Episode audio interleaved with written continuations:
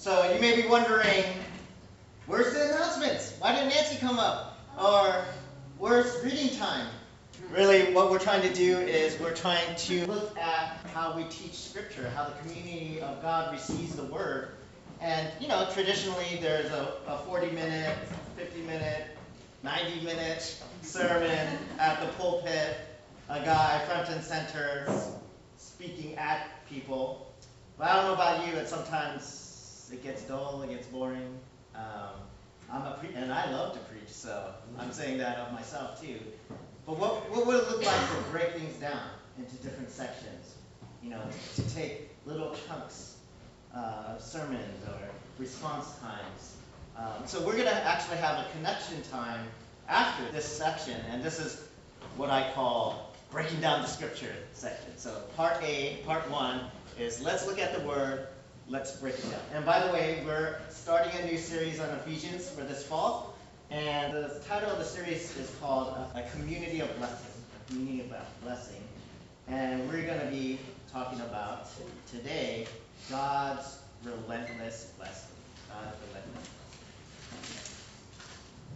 So, I wanted to give a little background. What's the backdrop? What's the context um, in which the readers would have been reading Paul's letter to Ephesus? Uh, first off, it's what I just said. The author is most likely Paul. Uh, and I, the reason I say most likely is some commentators say, oh, it's not Paul, it was probably a disciple of his writing in the name of Paul, but influenced by Paul's teachings. And this is because, one, the voice of the letter is way too informal. He, he's talking to the Ephesians, he planted that church before, earlier, and so there should be a familiar, more of a familiarity in his voice with these people. So that's one reason. He's, it doesn't sound like he's as close. And then there's all this time stuff, like uh, look back in Acts, what's going on? Is Paul in prison, or is this later? Um, look at Colossians, which is kind of a parallel, almost word. There are parts that are word for word in Colossians with Ephesians, stylistically. Um, so it makes some people say, oh, maybe it wasn't Paul. Um, but a majority of people say Paul wrote it, and we're just going to go with that because it's the easiest, and who cares? Um, but if the author is Paul, it's probably written in 60, the 61 AD, which at that time Paul was in, under house arrest in prison. So he's writing from prison um, to uh, the church at Ephesus. And if you want to do some background reading, you can go to Acts 18 and Acts 19. Both of these chapters uh, tell the story of how Paul discovered Ephesus on his way from leaving Corinth to go to Jerusalem. He stops by Ephesus and he hangs out there, goes through Jerusalem, and then on his way back from Jerusalem, he stops in Ephesus again and ends up starting a ministry there, starting a church there, and stays there for a number of years. In fact, uh, Ephesus is the church, the place that is his longest tenure anywhere. Continued uh, one, one stay, one ministry. And if you read in Acts 19, Paul, you see him in Ephesus going to the synagogues, going to uh, the lecture hall of Tyrannus, uh, arguing and lecturing with Greeks and Jews about the scriptures, about philosophies. So he's doing, he's like a street apologist, a street evangelist, just getting into contextual discussions with people and arguments and debates. And this is how he's garnering up interest in the word, right? He's garnering interest. And people are starting to be so fascinated by the ministry of Paul that they're flocking to him. And at this time, um, Ephesus is a very metropolitan port city. So it's one of the largest cities in Asia Minor um, on the Mediterranean. It's a port city, and a lot of people called it the gateway to Asia. Right? So Asia Minor is modern day what we call Turkey right now, and and uh, Ephesus was the gateway to Asia. Like, and so you have an influx of many different people. It was multicultural, multi-ethnic, right? Busy commerce.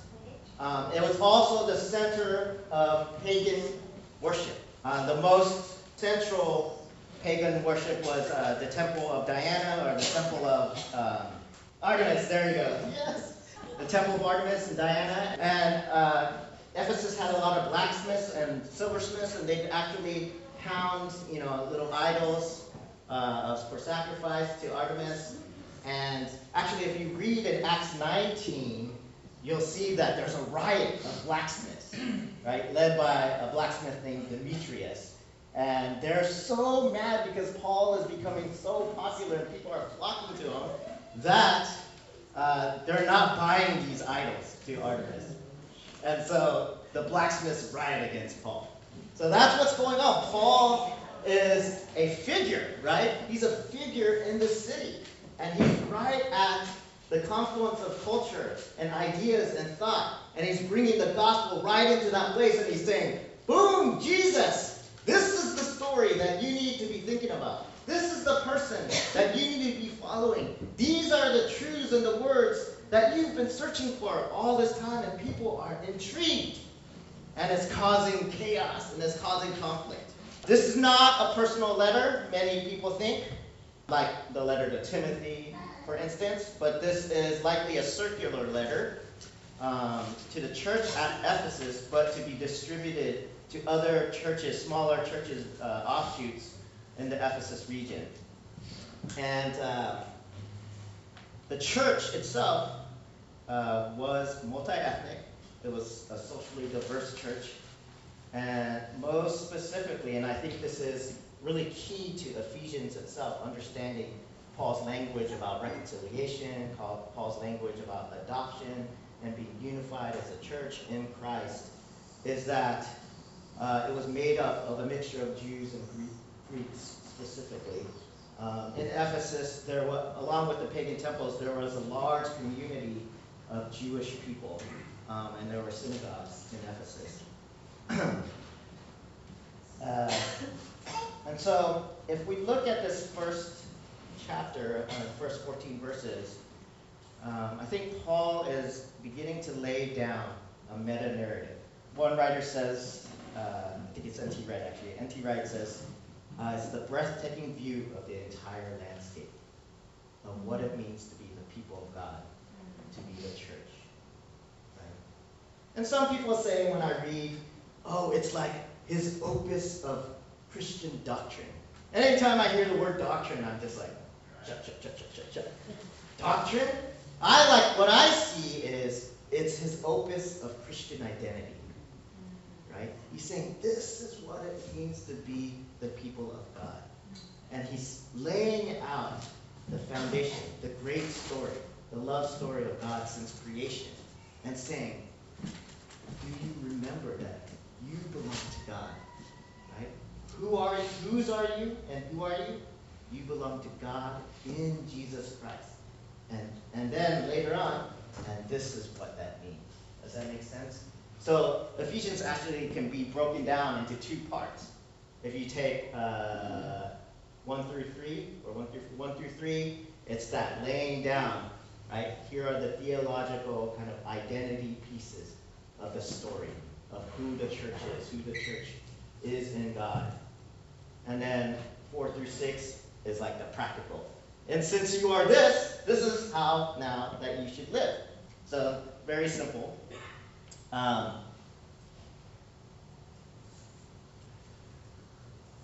So the meta narrative, the great love story, God's love for all of creation, within which we who are the church, and in fact all people and all creation finds ourselves. Uh, and I have a little illustration. Today, Erica saw a dead rat uh, out here, and I think it's because it got to the rat traps and ate some stuff that it was supposed to eat, you know, intentionally, but it was not dead yet, so it's crawling around on its side like this. And uh, I won't share for Erica, I'll just share for what my experience was.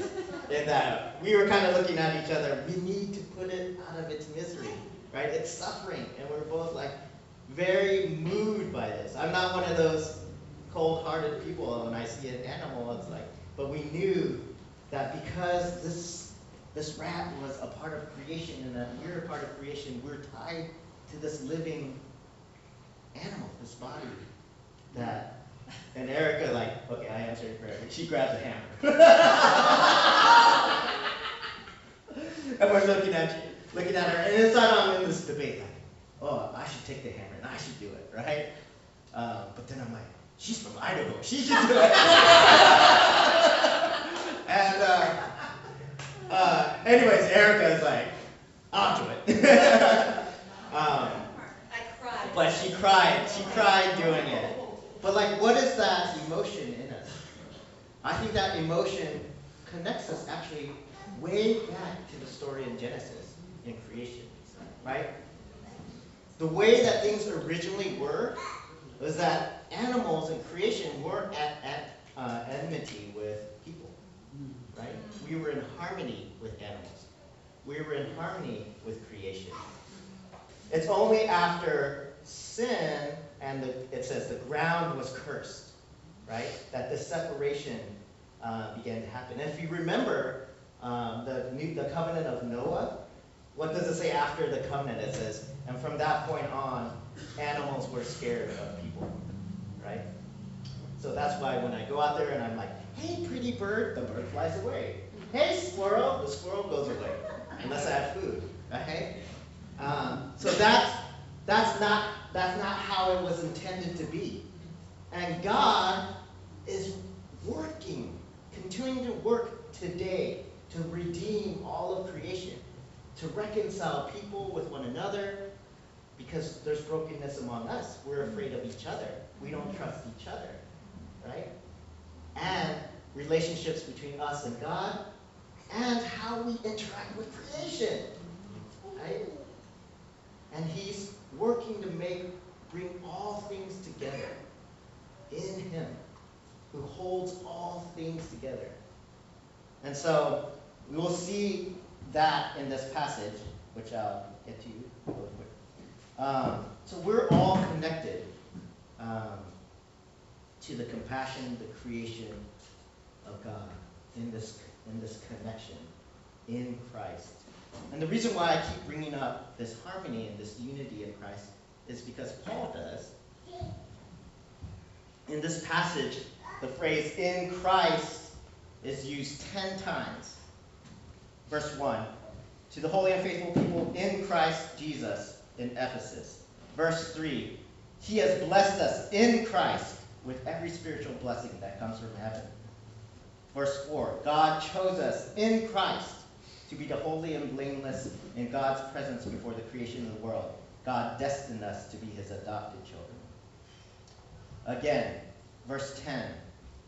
Uh, this is what God planned for the climax of all times to bring all things together in Christ. 11. We have also received an inheritance in Christ. 12. We are called to be an honor to God's glory because we were in the first to hope in Christ. You too heard the word of truth, verse 13, in Christ, because uh, you were sealed in the promised Holy Spirit because you believed in Christ, verse 13. Ten different times. So God's interested, and this is part of my thesis and Paul's thesis, I believe, is God is interested in restoring our identity as his children. In the context of this writing um, of import is Gentiles claim to this royal identity, right? Paul is like, the Gentiles, because the gospel needs to open up from Jerusalem to the ends of the earth, right? And Paul's interest is this gateway opening up and the spreading the gospel beyond just the Jewish people. And so in Ephesus, you know, there's Jews and Greeks, but they're all kind of hanging out in their niches. And it's kind of like this church, right? I don't think I would ever imagine this up, right? And it actually feels kind of different. Or it's beautiful, indeed. It's very, very beautiful. And it, it does like reflect this season, and it reflects God's abundance and goodness and richness and his blessings. But it's kind of like, oh, this is a little foreign too, or weird, if I'm being honest. Like, it's not like the drum set that I, and the bass. like, it's different. right? And it's behind me.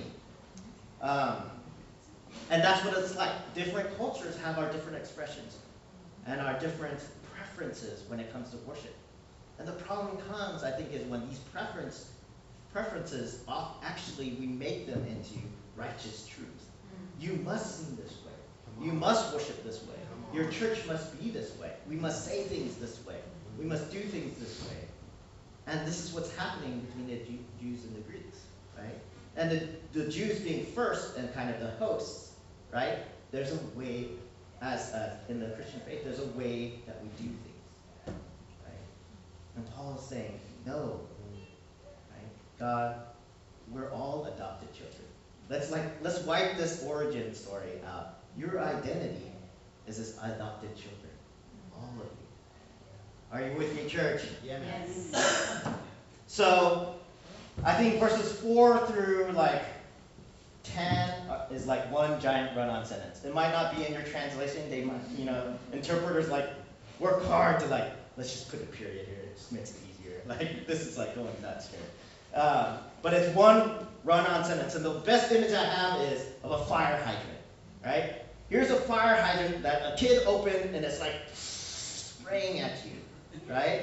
And it's what it's spraying at us is how Paul feels about the abundance and the goodness of God and his desire to spiritually bless with every spiritual blessing on all people, on his children, goodness according to his plan that he had from the beginning of all time. He wants to bless his children. And so I'm just going to close this section by going through some of the spiritual blessings. Because the key verse is three, bless the God, bless the God and Father of our Lord Jesus Christ. He has blessed us in Christ with every spiritual blessing that comes from him. God has blessed us with every spiritual blessing. So let's take the in Christ. What are the spiritual blessings that we have received in Christ? First, we're chosen and destined. He's chosen and destined us in Christ. This means that there's a plan and a future and a purpose for all of us. Isn't that amazing? There's a reason for your existence, and there's someone who planned it and cared about it. That's verse 4. And verse 5, he adopted us as his children. We're his children. This has a lot of implications, right? No one is far away. No one has sinned so much that they can't approach. Right? Nobody is forward, foreign, or doesn't belong. And it also means that we're related to everyone. Amen? And that has a lot of implications. Verse 6, he has given us his glorious grace. Right? That's a great gift. That's an amazing gift. And that's built, compounded um, in verses 7 through 8. In Christ we have forgiveness and overflowing grace, along with wisdom and understanding. Adam and Eve weren't supposed to eat from the tree of knowledge of good and evil. But God, in his redemptive grace and forgiveness, actually gives us his forgiveness and grace along with wisdom and understanding. So every good gift comes from God. Revealed the hidden mystery of the church to be the agents of new creation, verses 9 the mystery of the church is actually that we're supposed to be agents of blessing in the world to bring all things in Him in unity. Amen. And we also have an inheritance and a calling. This is, goes to identity, right? 11 to 12. Our identity belongs to God. Maybe you've forgotten it. Maybe you're lost. Paul's saying, you are adopted. You have an inheritance. And you know what? The final blessing is I've made a good faith down payment. What is that called? Earnest money. It's like earnest money on a house. The Holy Spirit is earnest money, right? It's the it's the here and not yet. The not whatever you say. The here and not now, not here. The now and not yet. There we go. it's the now and not yet, right? The Holy Spirit is a down payment. We see miracles, we're empowered, we come together by the power of the Holy Spirit. We experience healing, but the world is still broken. We're not there yet. We haven't arrived. We're still going. And that, so that's the down payment. That's the gift of the Holy Spirit. Let me pray and we'll go. God, thank you for uh, this time. May the word continue to seep into our hearts and may our conversations be full um, of questions and comments and as we continue to wrestle with your word. In your name, amen. What does this matter for us? Contextualizing Paul and Ephesians back then in first century AD to now in 2018. And the thing that I pull from this is what I mentioned before 10 times in Christ. And that theme of unity under Christ and Christ wanting to bring and working to bring all things together under Him, in Him, um, and the harmony and, and the renewal of all creation and the restoration of relationships, the restoration of the world, uh, reconciliation. And actually, that's a, a value of ours, a core value is recon, uh, reconciliation. As Renew, we believe in reconciliation, which means we desire reconciliation among people, we desire our reconciliation with God, we desire reconciliation between the ages, the generations, reconciliation between the races, reconciliation between men and women, reconciliation of the rich and the poor, and the reconciliation of nations. Um, and actually, with our community garden and our desire to till the soil and, and harvest it and work the ground, uh, the reconciliation between people and God's creation, the earth. So that's very important. And I think the question that flows from that is what gives us the strength or the empowerment to be reconcilers out there? If, if we've received every spiritual blessing from God, are we not then in turn to be a community of blessing to the world around us, to people around us, to the, our neighborhood around us? Because part of being a child of any parent is that we look like that parent, mm-hmm. right? And we act like that parent, and we have the same values and the same family things that we do, and we sit at the same family meal. The first is to know that we're God's and we belong to God's, and we have an inheritance in God. And with that, we are sealed by the Holy Spirit. We're empowered by the Holy Spirit. The Holy Spirit gives us the words to say. The Holy Spirit heals our heart in a way in ways that makes us capable of loving other people as well. Because we're capable of loving ourselves. We live in a disconnected and broken world. We live in a place where people are so, so, so, so lonely. Right? Even though technology and the internet has made us more connected, we're actually maybe less connected uh, emotionally our hearts than we've ever been before relationally. Mm-hmm. And our nation is very clear that our nation is extremely divided, right? You only have to look at, watch your news station or watch the deliberations of the Senate to see like, man, it's this side and that side. And and we on Facebook, we we all have our own convictions and beliefs, and we'll like, we're gonna choose a side, right? And that's the church has become that way as well. There's division. There's division among the races. So what does it mean to be a community of blessing, right? A community that is about bringing the disconnected in, in Him, in Christ, in unity. And, and so that's the thing that uh, my challenge for Renew, for us as a community. The church, our identity is here to bring about this restoration and reconciliation in the world. And this is the mystery of the church that we're supposed to be leaders in that. We're supposed to be a household of blessing for the world. We're supposed to reflect God's wholeness and God's desires to the world and be an example and be a witness by our unity and our reconciliation. So, what does it mean to be a reconciling shalom community? Right? What does it mean to um, care about the wholeness of our neighbor right? The wellness of our neighbors. That where we're not just worried about our individual selves being right, but if someone is hurting over there, even a rat, we would care about and have compassion about that. So our response, we're gonna move to a response time, um, an application is actually a personal one. Um, because I, I think to begin to bless, we have to begin with the ways that we're broken in that place. Where we have actually taken on the fire hydrant not of God's identity and spiritual blessings to us, but we've taken on the fire hydrant of curses, right? The lies and the deceptions, the thing, the identities, the false identities that the world has given us that we've absorbed, that tell us lies, that tell us we're something different than adopted daughters and sons of God. Amen.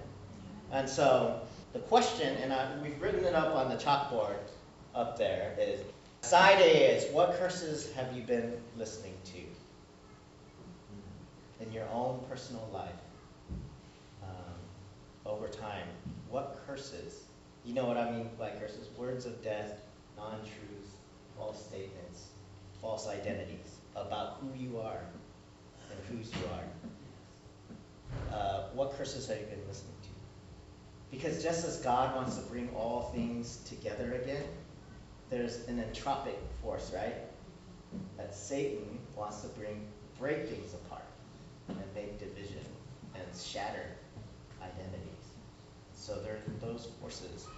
Side B, on the flip side, what blessings are God offering today? And so we're going to take some time. The worship team is going to come and sing a song. And uh, there's a chalkboard up there. You can write those things if you feel like it, or you can sit in your seat. There's notepads underneath the pews. You can reflect, or you brought your journal, or you can just sit and pray. But we'll take a few moments to reflect and think about those, and, and then we will close.